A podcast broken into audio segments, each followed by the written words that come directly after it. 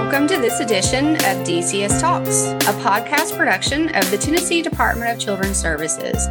The intention of DCS Talks is to promote dialogue among child welfare professionals, foster parents, and the entire community about ways to prevent child abuse and neglect. I'm Serena Wilson, a program manager at DCS, and I'm your host for this edition. In this edition, we interview two subject matter experts on the topic of diligent searches in child welfare. First, we talk to Alicia Wright, who provides direct services to children and families as a case manager and supervisor in the Upper Cumberland region in Tennessee. She lets our listeners know about what conducting diligent searches for families is like for her and her team and why they are important. Then we continue the discussion about diligent search with the Director of Permanency Planning at DCS, Lindsay Coleman.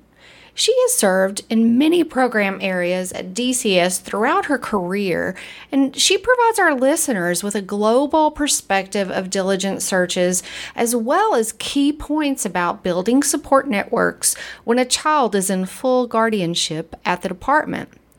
Lindsay also raises awareness of the importance of diligent searches as it pertains to teenagers and young adults who age out of foster care. Today, I'm interviewing Alicia Wright, who's a master's level social worker at the Department of Children's Services. She serves children and families in the Upper Cumberland region in the Office of Child Programs. Ms. Wright has significant experience in child welfare and has recently developed a curriculum about diligent search in child welfare. And she is also currently delivering a training to all DCS staff about diligent searches. So, hello, Alicia, and welcome to DCS Talks. Hey, Serena. It's great to be here. Yeah, I'm so glad you're here to tell us about what all is going on with diligent searches. But before we get into that, um, can you tell us about what your current role with DCS is and, and some of your experiences in child welfare? Sure. I am currently a supervisor in the foster care department of DCS. Uh, and what that means is I supervise a couple of workers uh, who carry cases, and I also carry a few cases of my own. Okay, so you're mentoring people, but you're also working with children and families. Right, yes. Can you provide a brief overview of what's meant by diligent searches and, and tell us why they're important? Yeah, of course. Uh, here in Tennessee, we are committed to the children and families that we work with. And so, with the diligent search, what we do is uh, search out family members, friends, kinship placements, teachers, really anyone that can be a support to the children and families that we work with. We identify those parties and then we bring them to the table and find out what kind of supports they can be for the families and also for the children. Sometimes it winds up being placements and other times it just winds up being a support for the family. We have a big focus on building family teams, part of our practice at DCS. And those diligent searches um, really influence the team. And like you said, whether it's placements or just being a support, it's really important to to help families with those teams. So I agree, Serena. So, what are some of the creative ways or some of the tools that our caseworkers use when they conduct diligent searches? We have several different tools at our disposal, as well as getting a little creative on some. Um, in the beginning, we do what's called a kinship exception request. And what we do is we look at all kinship relatives, biological relatives, or people that have came forward on the front end to see if they can be placement for the children uh, that are entering custody. Uh, we also have several different internet resources such as Google. Uh, we also use freepeoplesearch.com, VineLink. There's several different creative websites to find parents. And also other in-person type things, such as just conversations with the family or conversations with the school or daycare, things like that, so we can identify uh, family um, members or other supports for the families that we're working with. Do they always have to be family members, or have they been other people that are not necessarily related by blood to the family? That's a great question. So they do not have to be family members, uh, not blood related or biological. Um, we consider anyone that's a support and a positive role in the family as part of the team. And so, say a teacher or a coach or something like that, we would consider that to be a kinship option. And so we would bring them to the table just as a positive support for the family. Well, that's really great that you can just bring community members and people that care about the child or the family to help support them. It's so important, Serena, to, to help these families be successful and also shorten the length of time that children are in care and also help the parents to remedy whatever the situation was that brought the children to the attention of the department in the beginning. Yeah, that makes a lot of sense to know that someone cares about them and can help them create a more safe and nurturing environment for their children. Exactly. I know that um, oftentimes when I was um, doing casework myself, I know that there's oftentimes when it's hard to locate fathers. What are some of the barriers to locating fathers and then and then getting them on that family team? Unfortunately, Serena, you're right. It is difficult sometimes to engage those fathers. Uh, but some of those resources we have, you know, are sometimes they're as simple as a conversation. You know, asking the mother, do you have any information on him? Do you know where he's living currently? Sometimes the mother doesn't provide that information. So asking some of those kinship relatives that we've identified, you know, talk to the child, find out if, if they know any information. Uh, some more formal ways that we can find that out is request the birth certificate, find out if the dad is listed, or maybe even call child support. Uh, there's a lot of creative ways to really engage those fathers, maybe that we can't identify on the front end as easily. Okay. Have you ever worked with a father who maybe um, is incarcerated? Yes. Uh, again, unfortunately, some of our parents are incarcerated.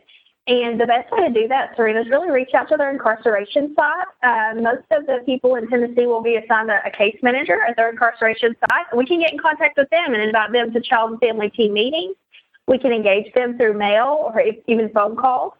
Um, we've even set up phone call visits with children and their families that are incarcerated to maintain that bond for them. That's really interesting. I know that that must be a challenge for um, for families when that occurs. Definitely. Yeah. Um, so tell me, what are some of the policies and protocols that DCS has in place that help caseworkers know what to do when they're conducting diligent searches? Great question. We always need a go to just to know where we can find information. And so I mentioned previously the kinship exception request. That is something that we do um, in order to identify families on the front end. And then, Serena, we also have a diligent search manual that outlines uh, different ways to find families, creative ways. It lists a lot of the websites that we use, and so we use both of those.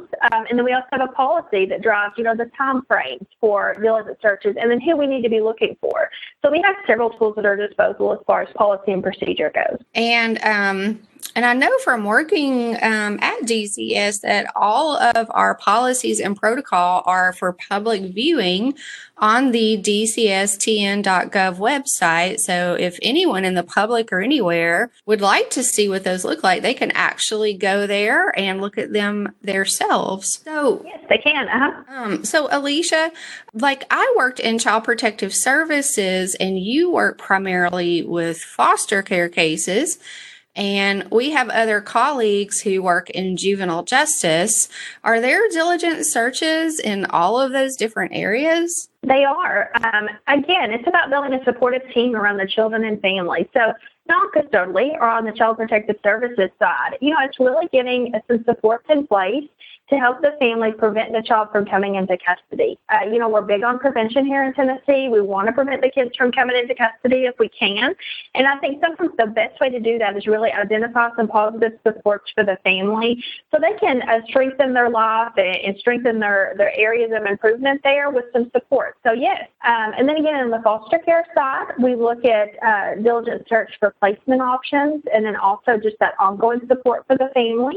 Uh, even if the child enters custody, the family still needs that positive support to remedy those situations. And then on the JJ side, one of my favorite questions is the flat tire question, which we ask a lot of our teenagers in order to identify positive supports for them. What the flat tire question is, is who would you call if you had a flat tire today? Sometimes the kids can identify positive supports for themselves. So diligent search really applies to all areas of our of our work.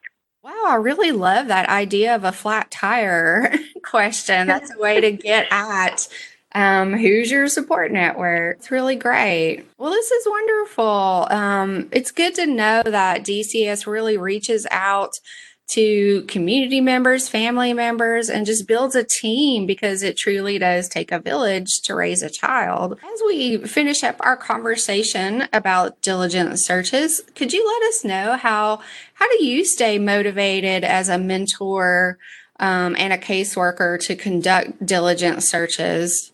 With the families you work with? You know, Serena, I've really just um, realized the importance of diligent search, just how important it is to have that positive network around ourselves. Uh, you know, not just for our families, but each of us need people around us. We need a tribe of people to help help us with our children, help us with, with daily duties. And you know, when we really put it in perspective of just building this strong supportive network of people to help these families remedy the situations that brought the children to our attention, you know, helping these children have more positive lives, you know, and in the end, it just builds a stronger Tennessee for all of us. So really diligent search is really at the forefront of um, helping kids achieve permanency, helping families become the better version of themselves, and in the end, just strengthening us as a whole. I think that's a great point. I'm really glad that you made is that it builds us um, as a community and as a state and our citizenship um, as we support one another and help families to become nurturing, safe places. So thank you so exactly. much for your work. Yeah. What's motivated you to stay in child welfare as well, Miss Wright? A certain amount of passion is child welfare, just to be honest with you. Um, I got my undergraduate degree from uh, Middle Tennessee State University uh, in social work, and I was what's called a stipend student. So my undergrad career was focused toward child welfare, and then I went on to get my graduate degree from University of Tennessee, and again stipend student, so it was focused toward child welfare. I think the more that we pour into our communities, the more that we pour into our vulnerable populations, the better that we all are. And so um, I find my job rewarding every day. Every day is, uh, you know, a, a, challenge and something new, and, and, I just love what we do. Wow, I yeah, I love what we do too, and I really appreciate that you did. Uh, you've been committed to that through your education, and it's been focused, and that you're able to share that with the people that you work with. And thank you so much for being with us today. And thank you for your work in diligent searches. We look forward to getting more and more creative about the way that we conduct them and continuing to build that family team. Thanks, Serena. It's been great being here with you. To continue our exploration about diligent searches in child welfare, DCS Talks has asked Lindsay Coleman to join us as a subject matter expert about diligent searches and what that means in child welfare and why that's important. Ms. Coleman serves as the Director of Permanency Planning at the Tennessee Department of Children's Services, where she brings her expertise as a licensed master's level social worker and many years of experience in multiple roles in the profession of child welfare. We're so glad to have you with us, Lindsay. Welcome to DCS Talk. Thank you, and thanks for having me. Yeah, and so we asked you to be here today because we are really interested in diligent searches. And diligent searches is a process that um, pertains to all the different program areas. So that's one of the reasons it's so exciting and so important. But before we talk about the details of diligent search, tell us a little bit about your career and your role at DCS. Sure. Um, I'm currently the director of permanency planning. So part of my job is to provide support to our foster care staff around policy and programs.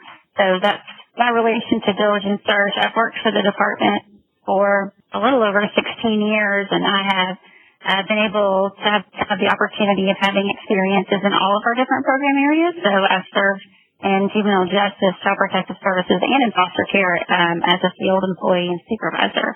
Um, and then I came to Central Office in, uh, back in 2015, and then I've had some experience with some of our contract contract management and um, and other programs statewide. Wow. Yes. Um, I knew that you had done Child Protective Services and JJ, and I know that now you're working with a wide array of stakeholders and community members to support the children and family we work with. So I truly appreciate your work. So to get into our topic, can you provide a brief overview of, of what we are talking about when we say a diligent search? Sure, and and kind of it just goes right back to um, the definition of those two words. Is that we really want to provide a quality, diligent search uh, for every case and every family we serve. And uh, diligent means that we try diligently to, to gather that information, that we don't just try one time, but that we are diligent in our efforts um, and work hard on multiple occasions uh, to find information about family and searches. Obviously, um, self-explanatory is, is that's the process by which we find family kin and other relationships for families. That's really great. So when we are we're finding uh, different family members and support, what might that look like for a family that we're serving? We have something called a family team, and that uh, is a mechanism by which we work cases. So uh, we make decisions with families. Sometimes that looks like uh, a placement for a child, so we can place children outside of a foster care or traditional foster care placement in uh, the home of a relative or a kin um, member or you know somebody that they already are familiar with to reduce trauma. It could mean that you know we are able to bring in some supports for the parents to help them be more successful with their plan of care so that they have some help in getting um, some of those things done as reminders or, or coaching and, um, and helping with that motivation. Sometimes that various members of that team can help with other things as well. So you know, diligent search goes beyond just the placement, which is, I think, was sometimes what we uh, traditionally think of a diligent search being the purpose for, but it, it can lead to permanency out of, I think, was sometimes can't support for, uh, for youth in a variety of outcomes. Yes, I think a lot of times uh, when people think of the work we do at Department of Children's Services, they automatically think of foster care. But you're saying that we, we look to find families so that we can try to prevent children from coming into foster care. So that's true. And we start with diligent search from the very beginning of, of working with families. So that can be right when we have a child protective services case and we go out and we realize that the family might need some additional support, we help them identify support people to help them. So we things that we do for child protective services division is immediate protection agreements. Sometimes when we need to provide some additional boundaries to keep children safe, we might create an agreement like this and, and doing the diligent search and finding um, maybe a placement for the children for the time being or finding some folks who can maybe be with the parent to increase safety um, or check in. You know, those types of things can be identified right from the beginning, uh, hopefully to keep children out of foster care. So I know one of the um, interesting issues that you have been working on is with full guardianship and that continuation of a diligent search when a child is in full guardianship. And can you tell us, Lindsay, what what do you mean when you say full guardianship in DCS? Sure. Um, you know, we kind of started out just by talking about why it's so important for diligent search uh, to keep kids out of foster care, to support families. But we also have children who are in full guardianship, which means that the state has complete guardianship of child and parents don't have any parental rights anymore. And that might be because we've terminated their parental rights, uh, because they haven't um, been working their permanency plan, um, or it could be that uh, the parents are deceased, mm-hmm. and so we have full guardianship of those children. Uh, but one of the things that our policy recently changed, well, it didn't, wasn't very recent, but within the last year or so, it changed where we uh, require diligent searches to be done for children in full guardianship um, as well who are in permanent placement. Um, and a lot of times I'll get questions about why we would need to do a diligent search for a child who is in a permanent placement and full guardianship. And, and the answer is to, to continue to build teams around kids.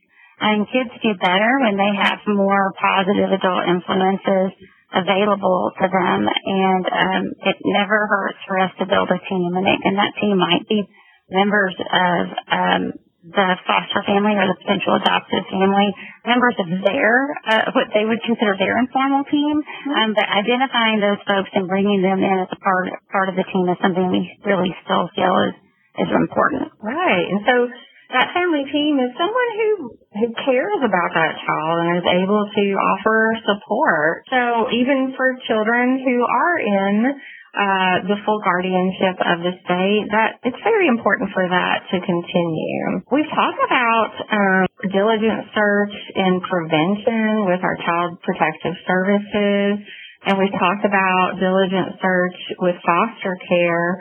What about teenagers and young adults who may be aging out of foster care? What might um, that diligent search process look for, look like for them? That part of the diligent search process is, is one of the most important, I would say.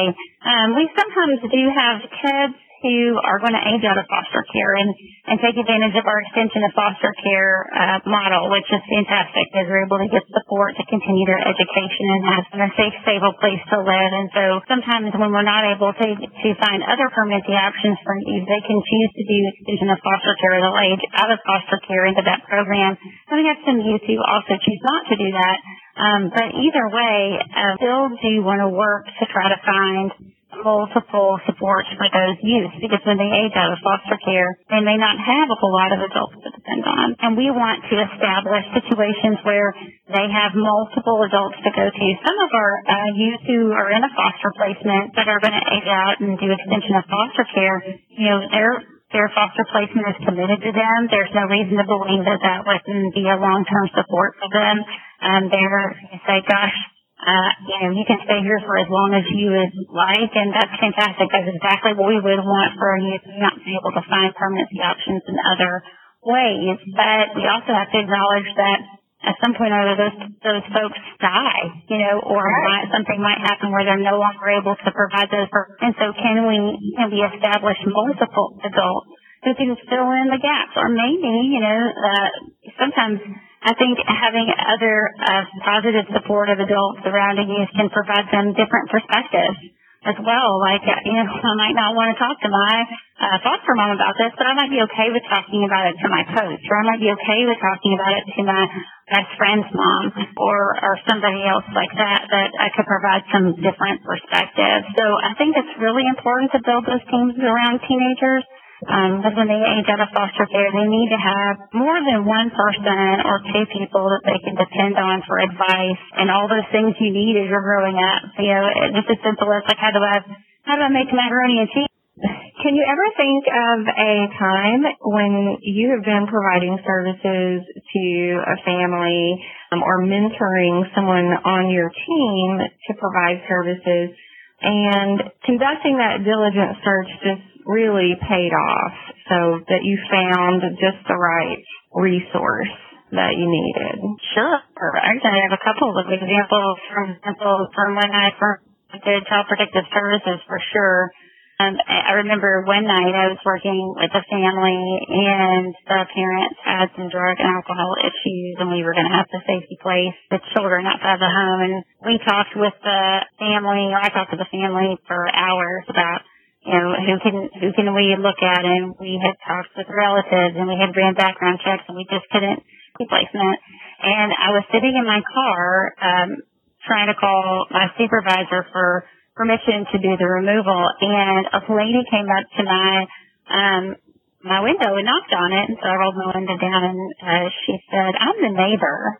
You know, how can I help?" And so we started talking and I brought the mom out, you know, wanted to make sure that it was okay that, that we share information just with the neighbor. And it turns out the neighbor was totally willing to be a safety placement. She lived two doors down from the, from the parents and the parents were okay with that as well, but they just hadn't thought about it. And when we were talking about different relatives and different options for um, safety placements. And so she became a safety placement for those kids and the mom got some, um, help with her, uh, drug addiction issues, was able to get the children uh, back in her custody at the end of the case. So um, that was definitely a payoff because the children were able to stay in the same school. They were able to ride the same school bus because they lived two doors, you know, they just moved two doors down. They were able to have consistent visitation, which was um, helped with you know, supporting that bond and continued progress towards our ultimate goal of getting everybody back together. So, I mean, I think that that was a really great example of utilizing a neighbor, um, who really the mom hadn't even thought of. Uh, I think I kind of thought differently and made sure I asked, you know, moving forward about neighbors after that. Um, and then I also had another, and it was actually the very first case I ever did a removal on. We actually didn't do removal into foster care, but we did have to do out of home placement. And um, the grandmother lived on the same property, and so we were able to use the grandmother. The children stayed in the grandmother's home, and you know the mom got some help, and then the children. We actually ended up doing some. They did some renovations on the home, and then the children ended up being able to go back and stay with the mom. And that mom sent me Christmas cards for years. I was so appreciative, which was really strange because I don't think I, I've got. I, and we actually took a little group photo at the end of our case too, which was really sweet. But um, it was one of my uh, probably most memorable families because of the family photo. But we were able to um, help that mom, and she felt so supported by the department and so supported by other folks um, in her life that she was successful long term, um, which is fantastic. So I think diligent search pays off. And, you know, the worst thing that can happen by doing a diligent search is that, you know, we maybe don't find somebody, but we're certainly not going to find somebody if we don't look. Wow. Wow. Those are amazing stories, Lindsay. It really speaks to how we can help families recover and heal and also support children and keep them in their environments and that really reduces trauma and it keeps them close to home and places that they're familiar. So Oh, thank you for sharing that with us. As an agency, we're run um, according to a lot of policies and protocol. And can you tell us, and I know that as the director of permanency planning, that your job is to maintain that policy and protocol can you tell us what those look like um, to support our caseworkers? To sure, we actually have a policy that addresses diligent search for a custodial and non-custodial uh, families and that uh, talks about the types of diligence search that we should be doing um, before we bring children in custody. And then we also have, and then while children are in custody as well, we also have a diligence search manual that gives you ideas of, of how to do diligence search properly. And then we also have addresses full disclosure, which once we find relatives or kin uh, relatives um, using full disclosure to explain to those relatives or kin, you know, all the different options that are available to them as a as a relative resource. Oh, that's great. And it's just really good to know that there is some structure in place and an outline so that our caseworkers are able to follow a process that's pretty similar across the state, although I know that you are always welcoming out of the box thinking in building those family teams. So Lindsay, to finish up the conversation, um, I'm just interested in in your motivation and what keeps you motivated in a career in child welfare? You know, actually, I, I think it's, it's a privilege and a lot of fun. I mean, it's a privilege to be able to touch so many families. And, and at this point in you know my career, I've mostly in ways that I don't touch customers directly usually, but I'm able to work with case managers who do, and I'm able to work with, you know, policy that does, and I'm able to work with colleagues who have really fantastic ideas and approaches. So I really think it's a privilege, and I mean, helping people and helping uh, social workers really be able to serve families and meet them where they are with genuine empathy and respect and do the job well is, is really what keeps keeps me um, excited about the work. You know, I just think every single person who's a social worker who goes out and and really, and I think most folks really do want to do a great job and they go out and do the work. The lasting of what you do on that family can change the trajectory of the, of the lives of different folks, and so um, it's very important work. So I would say that's probably what keeps me motivated to continue to grow and to learn and to do. Well, I really appreciate your work and just tying that into building a strong community and building a strong state and supporting our families so that we are all successful. There's one more thing I think I would probably mention is just re-engaging families. I think sometimes we'll engage a family member and maybe at that point in time they're not able to be a, a placement or a resource or a support. You know, two, three, four months down the road, if they're or maybe we get a case again um, on a family for a non-custodial family, you know, we should re-engage those folks. We should talk to them again and see if anything had changed. And and I think it's important for us to not rule folks out until we talk to them again about it with the re-engaging and just to make sure some of those people you know, aren't necessarily in a position where they can provide you all the information the first time you ask them. Mm-hmm. But when you come back to the second time, or the third time where we re-engage a family member to say, hey, Josh, if anything changes or anything that I can help you with now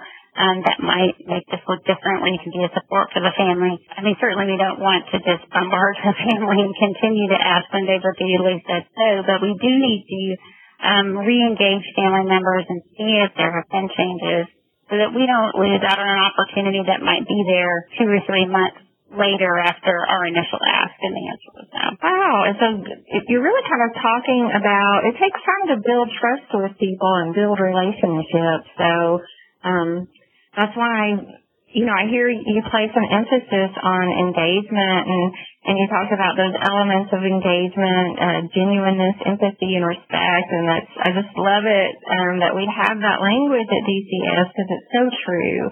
I'm thankful that you brought that up about that ongoing relationship and re-engaging in a diligent search. Thank you so much for being with us today, Lindsay. And thank you, listener, for joining us at the DCS Talks edition on diligent searches. Please listen again to hear other subject matter experts like Lindsay Coleman and Alicia Wright discussing ways to advocate for children and build resilient communities.